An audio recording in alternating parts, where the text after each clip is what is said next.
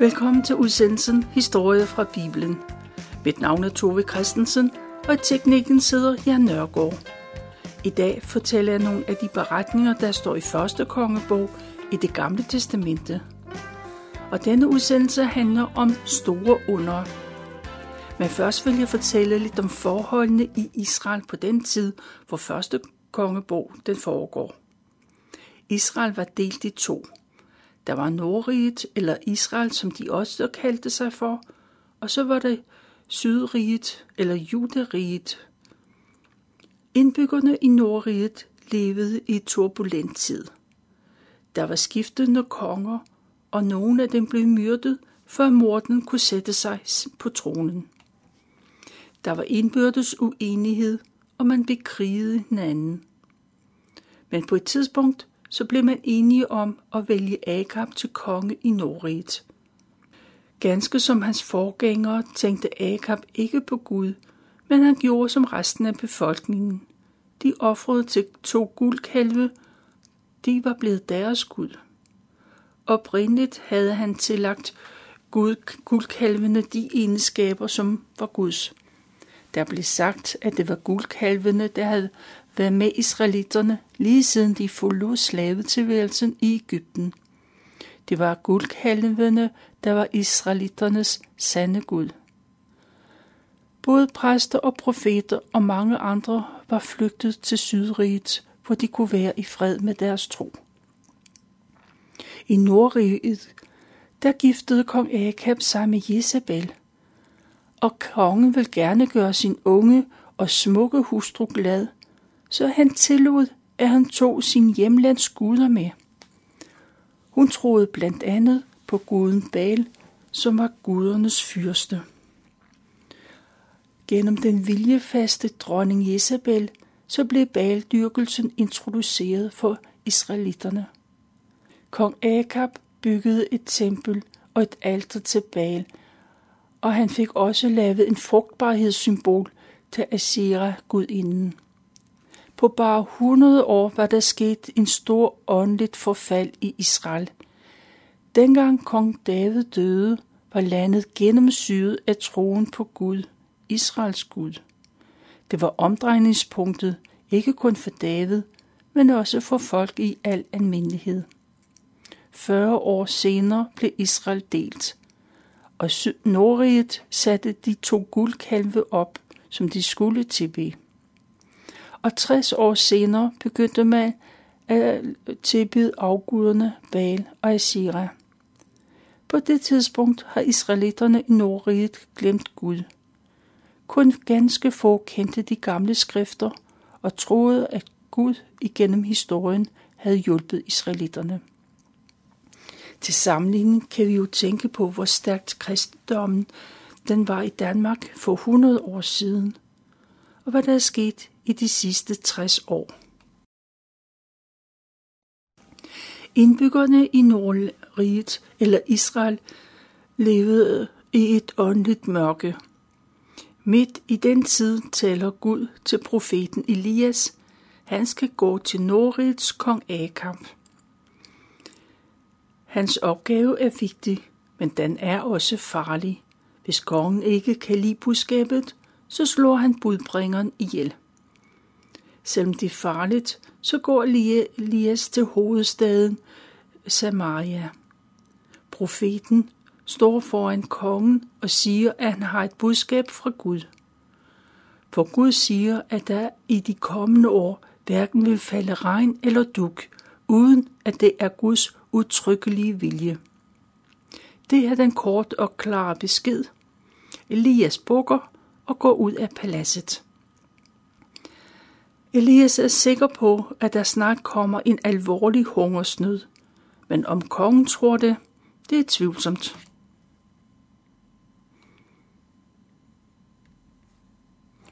Elias hører igen Guds stemme, og denne gang siger Gud til ham, at han skal skynde sig tilbage til sin hjemmeegn.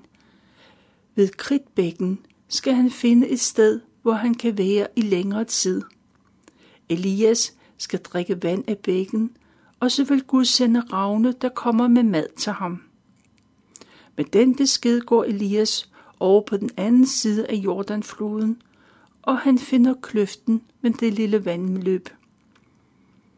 Der slår han sig ned og venter. Han ved ikke, hvor lang tid han skal være der. Han ved heller ikke, hvad han får at spise eller hvornår. Men den aften kommer Ravne med frisk brød og kødstykker til ham. Og det samme sker næste morgen og om aftenen. Dette under sker to gange om dagen i lang tid. Elias bor i en hule lige, lige ved siden af bækken, og han får, hvad han har brug for. Men med tiden så ser han, at tørken sætter sine spor. Også i, også i hans kløft kan man se det. Vandet løber langsommere og langsommere, og til sidst er der næsten ingenting. Fuglene kommer stadigvæk med mad, men uden vand kan man ikke klare sig i varmen. Og så får Elias igen en besked fra Gud. Nu skal han gå mod nord til Sidons land. Der skal han finde landsbyen Sarepta. En kvinde i landsbyen har fået besked om, at hun skal sørge for ham. Måske undrer Elias sig, for enker er ofte meget dårligt stillet, både socialt og økonomisk. Men kan en ravn sørge for ham, så kan en enke vel også. Men Elias går, og han går mod Serapte, så ser han, hvordan den langvarige tørke har sat sine tydelige spor. Han ser tørt græs og visne træer og udhungrede dyr og mennesker. Sådan er det også i det land, han kommer til. Elias når frem til landsbyen, men allerede før han er helt inde i byen, så ser han en kvinde, der samler brænde. Han kan se på hendes tøj, at hun har mistet sin mand. Hun er enke. Elias kalder på kvinden, for hun skal hente vand til ham. Han er tørstig, og så vender hun sig om for at gå og gå.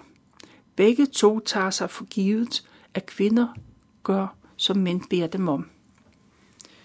Og kvinden begynder at gå, men så siger Elias, tag også lidt brød med til mig. Men så vender hun sig om og beklager. Hun har ikke noget brød i huset. Det eneste hun er, det er en håndfuld mel i en krukke, og olivenolien er næsten brugt op. Hun er netop ved at samle brænde, som kan bage brød af det sidste mel. Det brød vil hun dele med sin søn, og når de er spist, så må de begge to lægge sig til at dø. Elias beroliger kvinden, for hun skal ikke være bange for fremtiden. Hun skal bare gå hjem og bage brødet, men i stedet for at spise det selv, så skal hun give ham det. Når han har spist, så kan hun bagefter bage brød til sig selv og til sin søn. For Gud, Israels Gud, siger, melet i krukken vil ikke slippe op, og kanden med olie vil ikke blive tom, for Herren sender regn igen. Enken tager Elias' ord til sig, og hun inviterer ham med, med hjem. Han kan, gå, han kan bo i gæsterummet, det rum, der ligger over på det flade tag. Kvinden bager et lille brød. Hun bruger det sidste mel og resten af olien, og hun giver det til Elias. Fra den dag er der nok at spise. Enken, hendes søn og Elias går aldrig sultne i seng. Melet i krukken slipper ikke op, og kanden med olie bliver ikke tom. Og sådan lever de, og dagene går. De tre mennesker kommer til synladende fint ud af med hinanden. Men så en dag bliver enkens søn syg, alvorligt syg. Det går hurtigt ned ad bakke med ham, og drengen dør. Kvinden er fortvivlet. Hun græder og klager over sin døde søn. Og hun vender sorgen imod sig selv. Hun er sikker på, at hun på en eller anden måde har såret eller generet profeten. Hvorfor er han kommet lige til hende? Er det kun for, at Gud kan få øje på hende og det, hun har gjort forkert?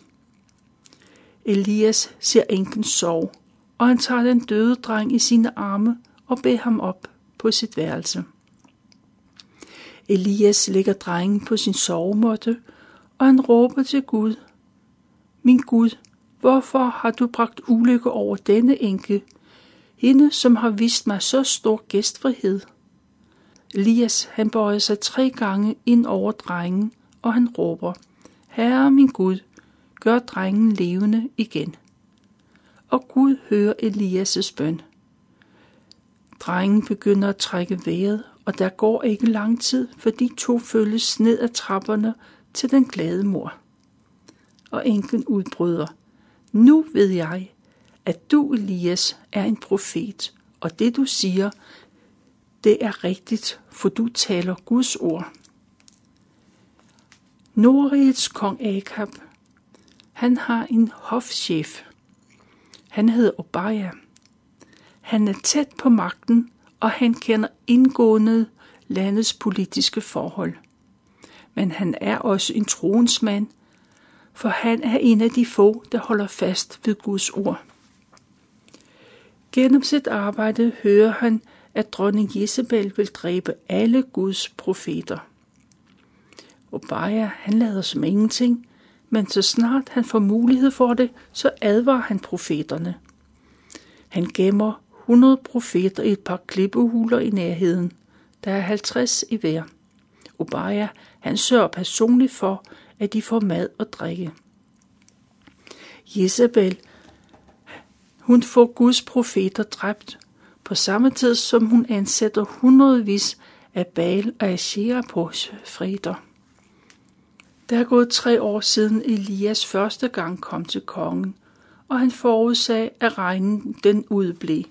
Hungersnøden er mærkbar i hele landet, også i hovedstaden Samaria, de lider under vandmanglen. Kong Agab foreslår derfor sin hofchef, at de begge to skal rejse rundt til alle de bække og vandkilder, der er i landet. Forhåbentlig finder de noget græs til kongens heste og muldyr. Hvis dyrene ikke snart får grønt græs, så bliver de nødt til at blive aflivet. Kongen og herrchefen, eller hofchefen, hofchefen aftaler i hvilken retning de hver især skal tage. Hofchefen går på sin rute, så opdager han pludselig, at Elias står lige foran ham. Hofchefen kender Elias, og han knæler ned med ansigtet mod jorden. På den måde viser han Guds profet ære. Og så forlanger Elias, at hofchefen skal arrangere et møde med kongen, for Elias han vil tale med ham. Åh nej, vil du slå mig ihjel? Det var hofchefens første reaktion. Og så fortæller han, at da regnen udeblev, så sendte kongen bud rundt i hele landet og til naboerne landene. Han ledte efter Elias, men ingen kunne finde ham. Alle blev tvunget til at sværge på, at det de sagde var rigtigt. Elias tænkte måske, at det var derfor, at han skulle bo blandt fugle og enker, for ingen kunne finde på at spørge dem. Hofchefen forsundede sig, og så siger han, at han kan godt gå til kong Akab med det budskab. Men Guds ånd, men hvis Guds ånd pludselig rykker Elias væk til et hemmeligt sted, så hvad vil kongen så ikke sige? Hvis profeten ikke møder Gud, så er hofchefen overbevist om, at kongen vil slå ham ihjel. Og det synes han ikke, han har fortjent. For hele hans liv har han tjent Gud. For ikke at tale om dengang han skjulte de 100 profeter og personligt sørgede for dem. Elias prøver at berolige den nervøse mand. I Guds navn vil han mødes med kong Akab allerede i dag. Og Ebaja, hofchefen, han lader sig overtale, og han tager Elias med til kongen. På lang afstand siger kong Akab, at Elias kommer hen imod ham. Er det virkelig dig, din ulykkesfugl, udbryder kong Akab. Det er jo dig, jeg kan takke for al den elendighed, som hungersnøden har ført med sig. Nej, siger Elias, den elendighed kan du takke dig selv for. Det er dig selv, der er skyld i det hele. Det er dig, der har nægtet at adlyde Guds befalinger, og du vil hellere af, øh, og dyrke afguden Baal. Og så kommer Elias med en udfordring. De skal mødes på Karmels bjerg. Der skal han samle hele Nordrigs befolkning. Og de 450 Baal-profeter og de 400 Ashea-profeter, som dronning Jezebel har ansat, de skal også være der. På et fastsat øh, tidspunkt, så kommer folk strømmende til Karmels bjerg. I små og store grupper kommer man fra alle dele af landet, også profeterne. En tidlig morgen er man samlet, og Elias stiller sig op for en forsamling. Han råber, så alle kan høre det. Hvor længe vil I stå med et ben i hver lejr, spørger han. Hvis I mener, at Gud er Herren, er den sande Gud, så er det ham, I skal bringe jeres ofre til. Men hvis I tror, at det er Baal, der er den sande Gud, så bring jeres ofre til ham. Det er nu, israelitterne skal træffe en beslutning. Og Elias har folks fulde opmærksomhed. Alle er stille, og de lytter, da Elias fortsætter. Han er den eneste af Guds profeter, der er tilbage. Men der er 840 profeter. Elias beordrer, at to unge tyre skal trækkes frem, og han forklarer, hvad der skal ske. Baals profeter skal vælge en tyr, som de kan partere, og kødstykkerne de skal lægges på alteret. De skal gøre, som de plejer, når de offrer til deres Gud. Men de må ikke tænde ild. Når Guds profeterne er færdige med deres forberedelser, så vil han selv gøre det samme med den anden tyr. Og så skal de hver især bede til deres Gud. Den Gud, der svarer med ild fra himlen og tænder offeret, det er den sande Gud. Elias ser ud over forsamlingen. Folk nikker og kommer med tilråb. De synes, at det er et godt forslag. Så vender Elias sig mod Baal-profeterne. De kan godt begynde, for de er jo de fleste. Men de skal huske, de må ikke tænde ild. De mange Baal-profeter går i gang, og snart ligger tyren på aldret, og så begynder de at bede Gud om deres øh, om ild fra himlen. Da der ingen ild kommer, så råber de endnu højere. De danser og hopper, de hopper rundt om alteret. De råber og skriger, men der kommer ingen ild. Profeterne fortsætter til de er helt udmattede, og midt på dagen så begynder Elias at håne dem. I må råbe noget højere, siger han. Det er jo en Gud, I skal råbe op. Han sidder måske i sine egne tanker og filosoferer. Det kan også være, at han er gået på toilettet, eller måske er han ude at rejse. Det kan jo være, at han er faldet i søvn, og så skal han jo lige vågne først. Elias mangler ikke fantasi, og profeterne råber endnu højere. Profeterne er desperate, og de begynder at skære i sig med deres svær og spyd. Blodet flyder, og de skriger til langt ud på eftermiddagen. Men lige meget hjælper det. Der kommer ingen ild fra himlen. Til sidst råber Elias, at de skal komme hen til ham, og folk flokkes om Elias, og så begynder han at genopbygge Guds alter. Det altså har ikke været brugt i meget længe, og Elias finder 12 sten. De symboliserer Israels 12 stammer. Man tænker måske ikke så meget på det i hverdagen, men alle israelitter er efterkommer af Jakobs 12 sønner. Han er den Jakob, som Gud engang gav navnet Israel. Elias arbejder videre. Han graver en rende om alderet og begynder at lægge brænde til rette. Så parterer han tyren, og han lægger kødet oven på brændet. Fyld fire krukker med vand, siger han til tilskuerne, og hæld vandet ud over brændet. Folk adlyder og henter vand. Måske finder de en kilde med vand, eller måske offrer man det medbragte og dyrebare drikkevand, som de så har sparet på så længe. Elias forlanger, at de skal fylde krukkerne igen, og så en sidste gang. tre gange vand, det vil sige 12 krukker med vand. Det skal minde israelitterne om Abraham, Isak og Jakobs Gud, der gav vand og liv til hele Guds folk. Elias' alter er drivende vådt, kødet er vådt, brændet er vådt, og der står vand i randen rundt om alteret. Nu er det blevet tid, den tid på dagen, hvor man har de daglige ofringer. Den, der er om aftenen. Elias går frem til alteret, og han beder til Gud, Abraham, Isak og Jakobs Gud. Han beder om, at der må blive klart for enhver, at Gud Herren er Israels Gud. Gud, lad det gå op for folk, at jeg er din tjener, og jeg handler på din befaling. Gud, hør min bøn, svar mig, for dit folk kan komme tilbage til dig. Elias beder indtrængende om, at det må gå op for israelitterne, hvem den sande Gud er. Den bøn, da den er færdig, så kommer der en Guds ild fra himlen. Ilden fortærer kødet, og der går ild i brændet. Så brænder stenene også, og jorden rundt om aldret. Alt står i flammer.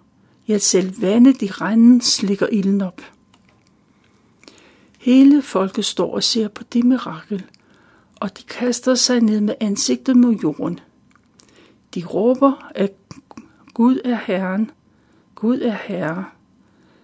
Den dag ved alle i Israel, at øh, deres Gud er den sande Gud. Om aftenen kommer der store sorte skyer ind fra havet. Tørkeperioden er slut, og Gud har vist sin almagt. Det er, hvad jeg at fortælle fra første kongebog, kapitel 17 og 19.